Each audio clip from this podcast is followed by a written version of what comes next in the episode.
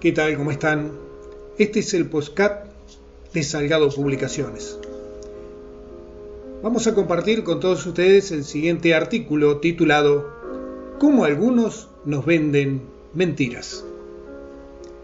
El descontento en nuestras vidas, las dificultades económicas y la falta de un empleo ideal, la crisis de pareja, las familias disfuncionales son el caldo de cultivo ideal para que nos lleguen propuestas de distintos grupos espirituales, maestros y maestras esotéricos, con técnicas relacionadas con la nueva era o de estas pseudo cristianas que intentan convencernos de la bondad de sus técnicas, o con doctrinas que nos permitirían supuestamente superar todas nuestras dificultades como por arte de magia. En un instante estaremos compartiendo este interesante artículo con todos ustedes.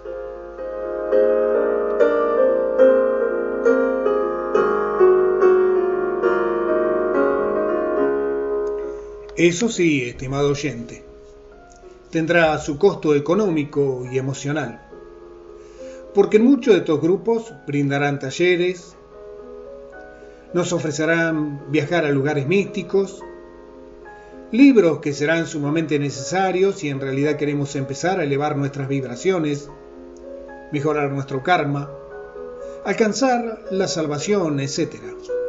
Que lógicamente mandan imprimir a ellos y escriben los líderes conteniendo sus delirantes propuestas esotéricas.